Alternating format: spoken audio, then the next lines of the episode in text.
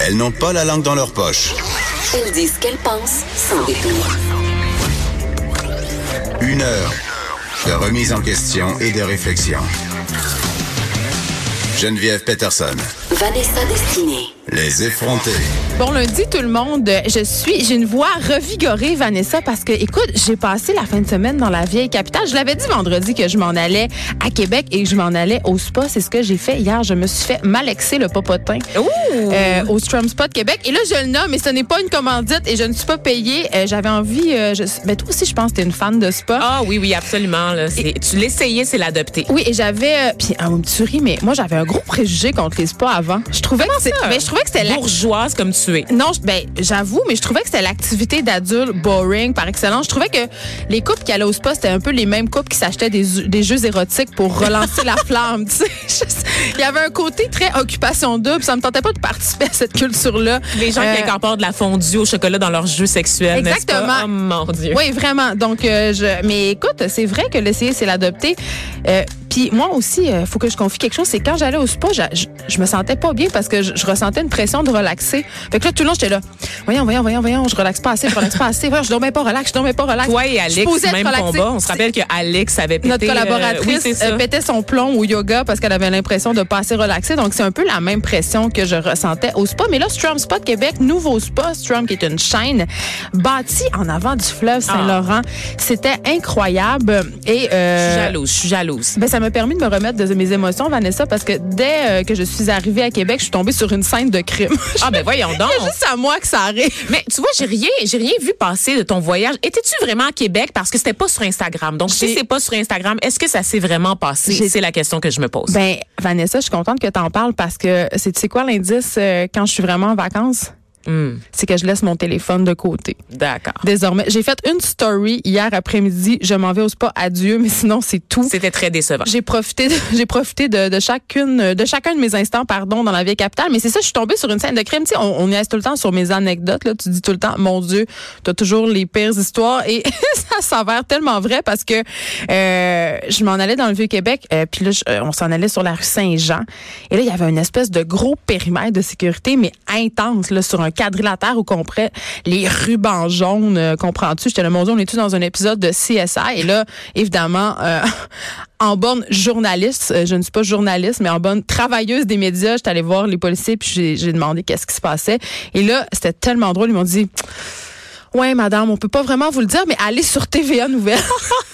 La police de Québec nous fait de la pub. J'ai trouvé ça assez extraordinaire, mais on rit, mais c'est pas drôle. C'est une histoire assez triste, Vanessa. C'est un homme, euh, tu sais, on parle souvent euh, euh, des problèmes de santé mentale, des gens qui sont un peu dés- désinstitutionnalisés, qui se promènent dans les rues. Mais c'est un peu le cas ici. C'est un homme de 36 ans euh, qui qu'on a décrit comme agressif et fâché. OK, ça s'est passé samedi après-midi vers 14h20 euh, sur la rue Saint-Olivier, donc dans le Vieux-Québec, dans le quartier de Saint-Jean-Baptiste. Cet homme-là qui était fâché d'avoir eu un ticket, qui était dans un dépanneur, qui faisait du grabuge, qui criait. Et là, euh, évidemment, euh, les gens ont appelé la police. Ce sont deux policières qui ont intervenu sur les lieux. Et là, euh, l'altercation s'est déplacée jusque chez l'homme. Et là, euh, il les aurait menacés. Tiens-toi bien, Vanessa, avec une poêle à frire et un couteau. mais je ris, mais c'est des mais- conséquences tragiques. Faut pas rire parce que ça s'est très mal terminé. Ben, en fait, il s'est fait tirer dessus, mais là, je vous rassure tout de suite, on ne craint pas pour sa vie. OK? Ils ont- au moins, ils n'ont pas tiré dans la tête. Mais quand même, ça met le doigt sur quelque chose euh, dont on parle souvent.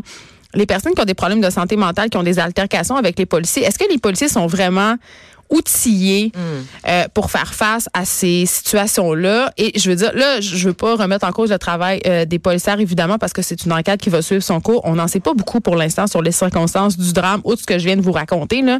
Mais euh, elles se sont senties visiblement menacées parce que j'imagine qu'on sort pas son arme de service comme ça quand on est policier. D'ailleurs, il y a très peu de policiers, Vanessa, qui vont avoir à sortir leur arme de service durant leur carrière. Tu sais, on pense souvent que les policiers se servent de leur gun chaque jour, mais non. Ben C'est non, très, parce que très le gros de leur carrière, c'est fait à donner des tickets aux automobilistes. Oh mon Dieu. Est-ce que je viens de dire ça? Tu as fait l'école l'école de police pour euh, attendre des, gens- des gens qui, qui traversent sur la rouge puis leur donner Par la circulation. Ouais.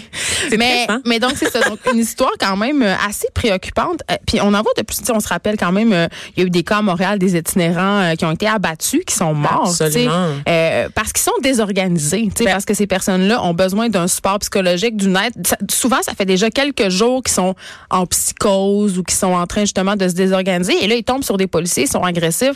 Et le pire se produit. Puis là, on est chanceux parce que cet homme-là, évidemment, on craint pas pour sa vie, mais le pire aurait pu se produire. Effectivement, et euh, la- le doute que je mets quant à la compétence des, des policiers pour intervenir dans ces cas-là, c'est que souvent, les personnes qui sont en crise, en fait, dans les rares fois que les policiers ont dû tirer sur quelqu'un et que cette personne est décédée, en fait, euh, des conséquences de l'intervention policière, c'était presque tout le temps, sauf un cas, je pense, là, vraiment, où euh, la personne présentait des dangers, mais pour elle-même uniquement. Ben, c'est plutôt ça. Pas Puis- pour l'intégrité d'autrui. Donc, à partir de là, quand tu sais que la personne n'est pas une menace, vous pouvez pas être un cercle de policiers à encercler la personne et à pointer votre arme Mais sur dans ce cas-ci, il était deux, mais on s'entend que bon, j'a- c'est sûr qu'une menace au couteau, c'est quand même assez euh, grave, mais une poêle à frire, tu sais. Ouais, mais même au couteau, Je me demande c'était quoi le couteau, c'était un couteau à steak, tu sais, c'est ça, tu sais, je veux dire. c'est- que c'est c'est pas c'est pas vraiment à force égale. Exactement. Et je pense que parfois, les policiers l'oublient dans un contexte de stress, dans un contexte d'adrénaline. C'est facile de- d'avoir les réflexes super aiguisés et de craindre le moindre mouvement, n'est-ce pas? Mais parfois, je pense que dans des cas comme ça, il faut des ressources supplémentaires sur le terrain, des psychologues, des intervenants. Mais pour ça prend de la policiers. formation, évidemment, des policiers. Mais tu sais, Vanessa, qu'il y a certains pays qui ont désarmé leurs policiers. Ça fonctionne Ben oui. très bien, notamment en Angleterre. Les policiers ne sont pas armés et on a vu euh, le nombre euh, d'incidents fâcheux de ce type-là baisser drastiquement parce qu'évidemment, ils n'en ont pas de gun. Donc, ça C'est- peut pas se passer. Ils ont d'autres moyens puis c'est pas plus dangereux parce que souvent, euh, c'est quand même prouvé que quand il y a un fusil d'impliqué, ben, les conséquences peuvent être très, très graves d'un côté comme de l'autre. hein. Absolument, ça stresse la personne aussi qui, a- Exactement. qui est armée de la poêle à frire ou du couteau, peu importe. c'est stressant et ça fait juste en fait, euh, t'arrives à une montée en fait, c'est- une escalade de la violence puis des réactions, tu sais. Et, et c'est un enjeu qui me, qui moi, qui me, qui m'intéresse beaucoup, la militarisation de la police. En fait, le- l'espèce de, moi je me rappelle des policiers Geneviève là qui avaient des petites chemises bleues, ok, des petites chemises courtes dans leurs pantalons. Puis aujourd'hui on est avec l'uniforme un peu GI Joe, n'est-ce pas? Mais ça fait très militaire, c'est vrai. on est dans les, les voitures de police qui ont l'air de requins, littéralement, là, qui sont des grosses bagnoles noires, imposantes sur la route. On est dans les chars blindés quasiment. On est dans les, les policiers à cheval dans les rues de Montréal, notamment. Mais ça, peut être efficace, la cavalerie, quand même, euh, pour certaines circonstances, notamment les rassemblements de foule, parce que ça disperse une gang assez rapidement sans faire de bobo. Oui, un cheval dans une foule, par contre, euh, le moindrement que la foule veut pas se disperser, Geneviève, et ça, je l'ai vécu pendant le conflit étudiant de 2012, quand les étudiants tenaient tête aux policiers, un cheval dans une foule, c'est jamais gagnant. C'est moins pire le qu'une cheval, balle de plastique. Moi, never forget, euh, j'étais au sommet des Amériques pour faire un documentaire et j'étais avec le- cette personne qui s'est mangé une balle de plastique Ben en pleine voyons gorge, donc, bien elle a sûr. toujours les, les J'ai- pires anecdotes. C'est moi qui ai donné les premiers soins, en fait, en attendant les Impossible. ambulances. Oui. Voyons. Mais C'était un hasard. Je connaissais nullement Tu cette sèmes la, personne. la mort et la désolation partout où tu passes, Geneviève Mais Peterson. après ça, j'avais eu très très peur euh, parce que au début, je prenais ça un peu à la légère les balles en plastique des policiers, puis on est on est on avait aussi des, euh, des masques pour les gaz lacrymogènes, donc ça avait pas vraiment de prix sur nous parce qu'il y en a eu beaucoup beaucoup pendant le sommet des Amériques euh, des gaz lacrymogènes, mais évidemment euh, les policiers euh, ils font avec ce qu'ils ont hein, aussi, ils, ils, sont un peu j'avais l'impression en tout cas, c'est du moins mon expérience qui était sous, j'ai sentais téléguidée. Tu sais, il n'y a pas vraiment de, de place euh, à l'interprétation. Tu sais, c'est une force monolithique, la force policière. Il n'y a pas de place pour les décisions personnelles. Tu écoutes les ordres dans ton oreillette oui. puis tu, tu fonces dans le tas. D'où la comparaison avec l'armée, en Ben, fait. C'est ça. C'est mais le contexte d'intervention est totalement différent que celui de l'armée. Mais C'est pas le même genre de à la stress. formation. Les policiers- sont face à des citoyens désarmés. Tu sais, Ouais. qui, Ben, dans, dans le cas de certaines manifestations, les citoyens ne sont pas toujours désarmés. Ceci dit, puis aussi, euh, j'ai beaucoup d'amis policiers, puis ce qu'ils me disent, c'est qu'on sait jamais ce que les gens ont dans leur poche. Donc ça, ça les fait paniquer aussi. Mais bref, pour conclure sur cette anecdote de Québec, euh, je crois quand même que les policiers bénéficieraient d'avoir plus de formation au niveau de la santé mentale, des techniques d'intervention qui sont non violentes entre guillemets ou qui sont du moins euh, des techniques avec des instruments qui ne sont pas mortifères, Hmm. comme des armes à feu. Sais, euh, ce que je souhaite, moi, Mais pour la police euh, de Québec, Geneviève. Un troisième lien? Non, non, pas du tout. Qu'ils soient capables de, de distinguer euh, une simple escarmouche d'un crime haineux. Parce que, Ah! je sais pas si tu as suivi un peu ce qui s'était passé, ce qui s'est s'est passé pendant la fin de semaine à Québec. Je sais que tu décrochais.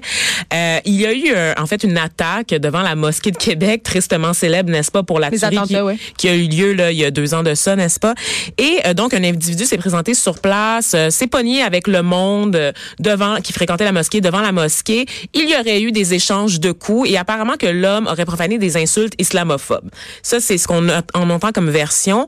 Et la police a choisi de traiter ça comme un acte isolé, n'est-ce pas, Geneviève, dans un premier temps, malgré le contexte de la mosquée, malgré les déclarations islamophobes et malgré l'historique, là, donc. Des lieux. Des lieux, donc. euh, on Mais là, ils sont revenus sur leur parole. ben, ils sont revenus sur leur décision à la lumière des nouveaux éléments de l'enquête. Ben, la semble- lumière aussi du tollé, je pense que ça a Je pense que déclenché. surtout je pense ça. que c'était un- une relation publique désastreuse. Oui, mais c'est ça. On a souligné avec euh, avec beaucoup euh, d'intérêt au cours des dernières années que la mosquée, pas la mosquée plutôt, mais les services de police de Québec ont tendance à minimiser les crimes haineux qui, se- qui se passent dans la capitale nationale.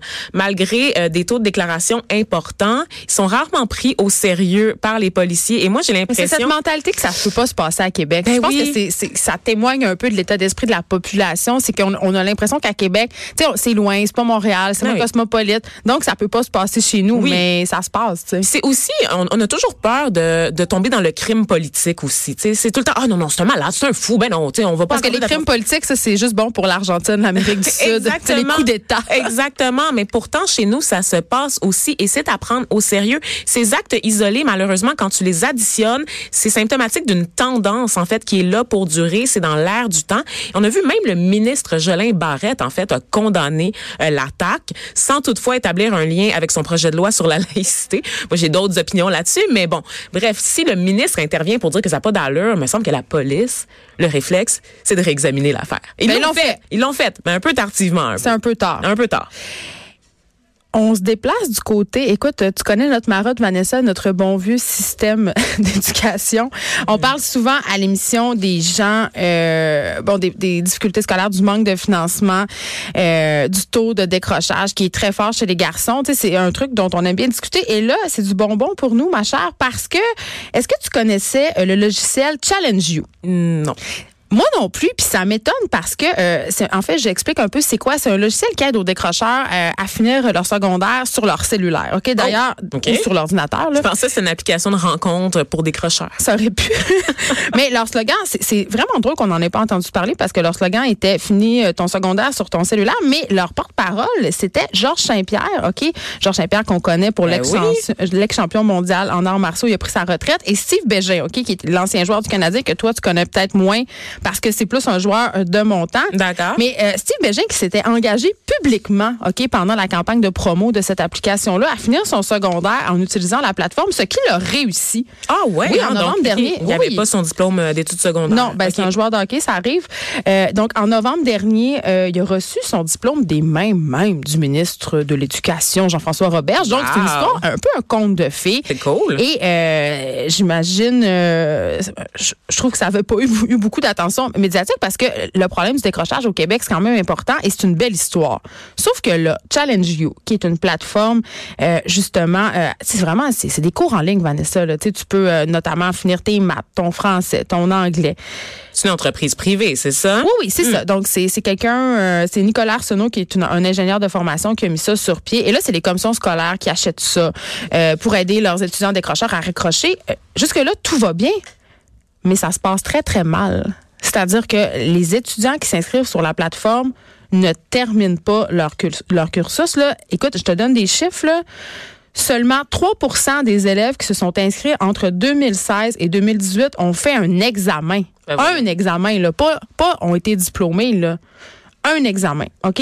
Et là, on se parle de 273 élèves sur 8785 inscrits. Ben voyons. C'est vraiment C'est pas, Pas beaucoup, beaucoup. ça. Euh, et là, euh, la compagnie qui a mis en place Challenge You, qui s'appelle Diplomatique, a reçu au moins 5 millions de dollars des commissions scolaires. Donc, c'est quelque chose qui coûte excessivement cher. Et là, on, on- on dit en fait qu'il y a 50 de ce financement-là euh, qui s'en va dans le développement euh, pour la, la plateforme, le recrutement, mais il y a 50 du financement qui devrait avoir été accordé au suivi des élèves et à l'organisation scolaire. Et là, moi, c'est de ça que j'avais envie de parler. Parce que c'est une chose de mettre sur pied une plateforme pour aider les, les décrocheurs, euh, les raccrocheurs, tu sais, à être diplômé, mais ça en est, une- tu sais, c'est comme, moi, je compare ça un peu à donner des antidépresseurs à quelqu'un sans un suivi psychologique. Hmm. C'est que c'est un plaster sur le bobo, mais si ces élèves-là ne sont pas suivis, ben, c- les chances pour qu'ils qu'ils choquent en cours de route ou qu'ils se sentent surpassés, dépassés, parce que, en fait, ce qui est intéressant, c'est que euh, ces élèves-là font 80% du cursus et rendus à l'examen, ils le font pas. Pourquoi? C'est Ben- ça qui est bizarre. Pourquoi se rendre aussi Ben, loin pour te choquer à la dernière Ben, minute? parce qu'ils ils ont l'impression qu'ils seront pas capables de réussir l'examen.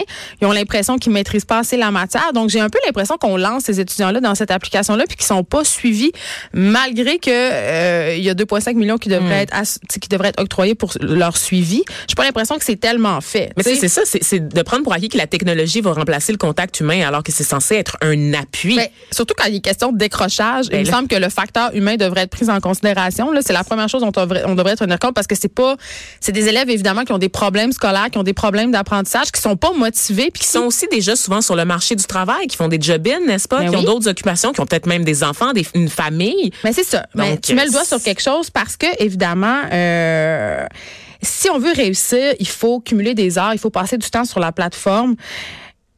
Il n'y a pas beaucoup d'élèves hein, qui passent euh, tant de temps que ça. Là. On constate que seulement 529 élèves sur les euh, 8580 inscrits dont on parlait tantôt là, ont cumulé au moins 50 heures sur la plateforme. Sais, 50 heures pour finir son secondaire, il n'y a rien là.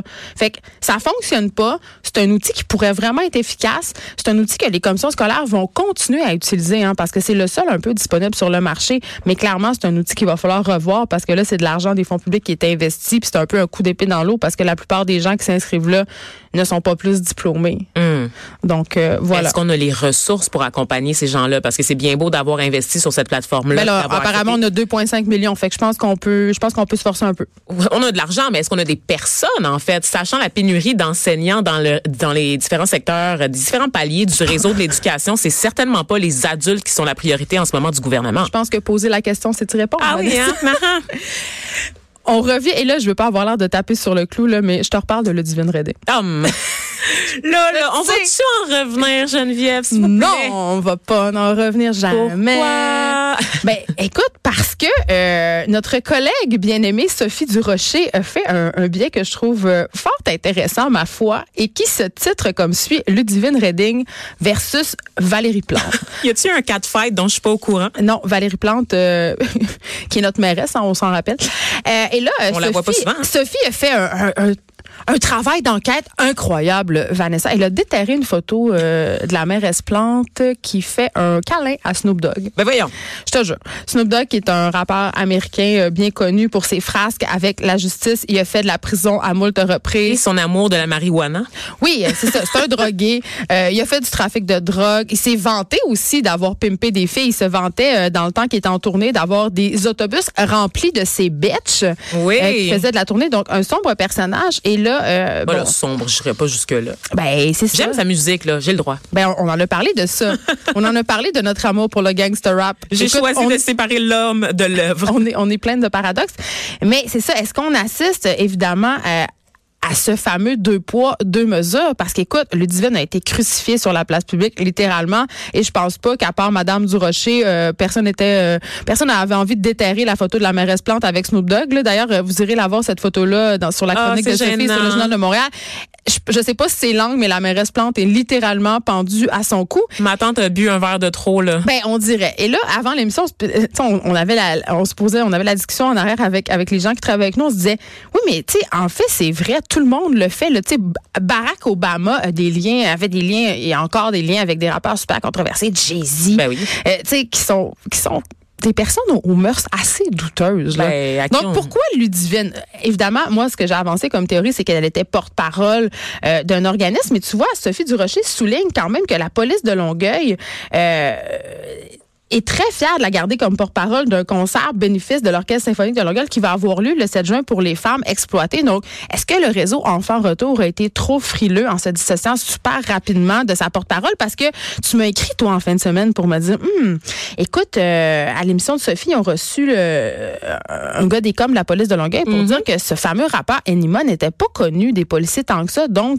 Ben non, c'est ça. Ça reste quand même ça intéressant que tu m'envoies ça. Ça un m'a fait réfléchir. marginal, c'est-à-dire qu'on le connaît maintenant à cause de cette de cette saga-là, mais avant ça, c'est pas un rappeur populaire. J'ai déjà parlé du fait que les radios commerciales snobent le rap, rap, là, ben en général, et c'est certainement pas le gars street gangsta de Montréal-Nord, de Saint-Michel, qui va jouer à la radio sur les heures de grande écoute. J'avais ok? jamais entendu parler de lui avant C'est un, c'est un rappeur que les jeunes aiment, que les jeunes écoutent sur YouTube, Geneviève, et c'est vraiment pour La les jeune. initiés Ouais. du rap aussi. là. C'est Ouais, quand ouais. tu as fini d'écouter Loud, là, puis que tu es rendu un peu plus loin dans ta, dans ta quête du rap, là, un peu plus raw, là, moins pop. C'est vraiment pour les initiés. Donc, personne ne savait vraiment c'était qui ce gars-là. Par contre, c'était payant pour les organisateurs de l'avoir comme tête d'affiche parce que ça permettait de rallier justement les amateurs de vrai Oui, d'avoir une certaine street cred, justement. Exactement. Et dans le cas de Ludivine, moi j'aime beaucoup lire les internautes sur les réseaux sociaux et ma foi, vous avez éclairé ma lanterne. Il y a des arguments que- auxquels j'avais même Ouais, pas moi pensé. aussi. Moi, je reviens un peu sur ma position ce Oui. matin par rapport à cette histoire-là. là. Je dois faire un petit mea culpa. Ah oui, hein, mais tu, Ouais, ouais. tu vois, moi, je l'ai beaucoup défendu, mais même, il y a un argument qui, qui m'a fait sursauter et qui est tellement évident.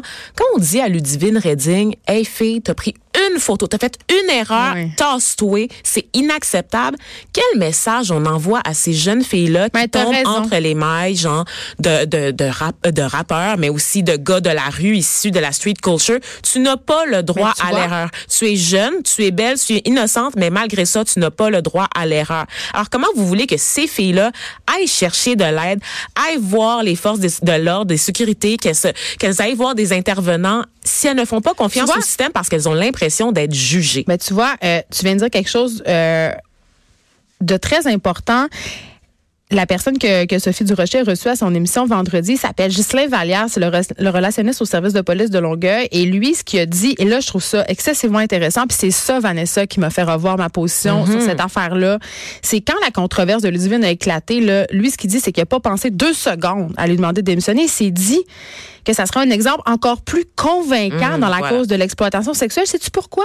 Parce que il dit personne se promène avec un bandeau marqué PIM dans le front. OK? C'est comme ça que les jeunes filles, ils tombent dans le panneau. Les, les bad boys, là, ils disent, sont parmi nous. Et Enima, c'en est un bon exemple. Elle le savait pas. Ben oui, c'est ça. Fait que ça, j'avoue que vu. sur ce point-là, je reviens un peu sur mes paroles. C'est je- tout le contexte. Encore une fois, on est dans un un gros party Ah oui. dehors, en plein air. Tout le monde, tout le monde est sa trotte, tout le monde est sur l'alcool. On a bu un petit peu, ça dérape. On te donne un défi. Let's go, va sur le stage, va le rejoindre. Tu le fais, tu te poses pas trop de questions. Tu veux vivre dans le moment présent. Tu sais, tu veux vivre ta jeunesse. Puis whoops. 24 heures plus tard, on te le pardonne pas, puis t'es conduite aux portes de la ville. Voilà. Ça n'a aucun bon sens. Leave euh, Ludivine alone. Ouais, vraiment. On s'arrête un instant. Les effrontés.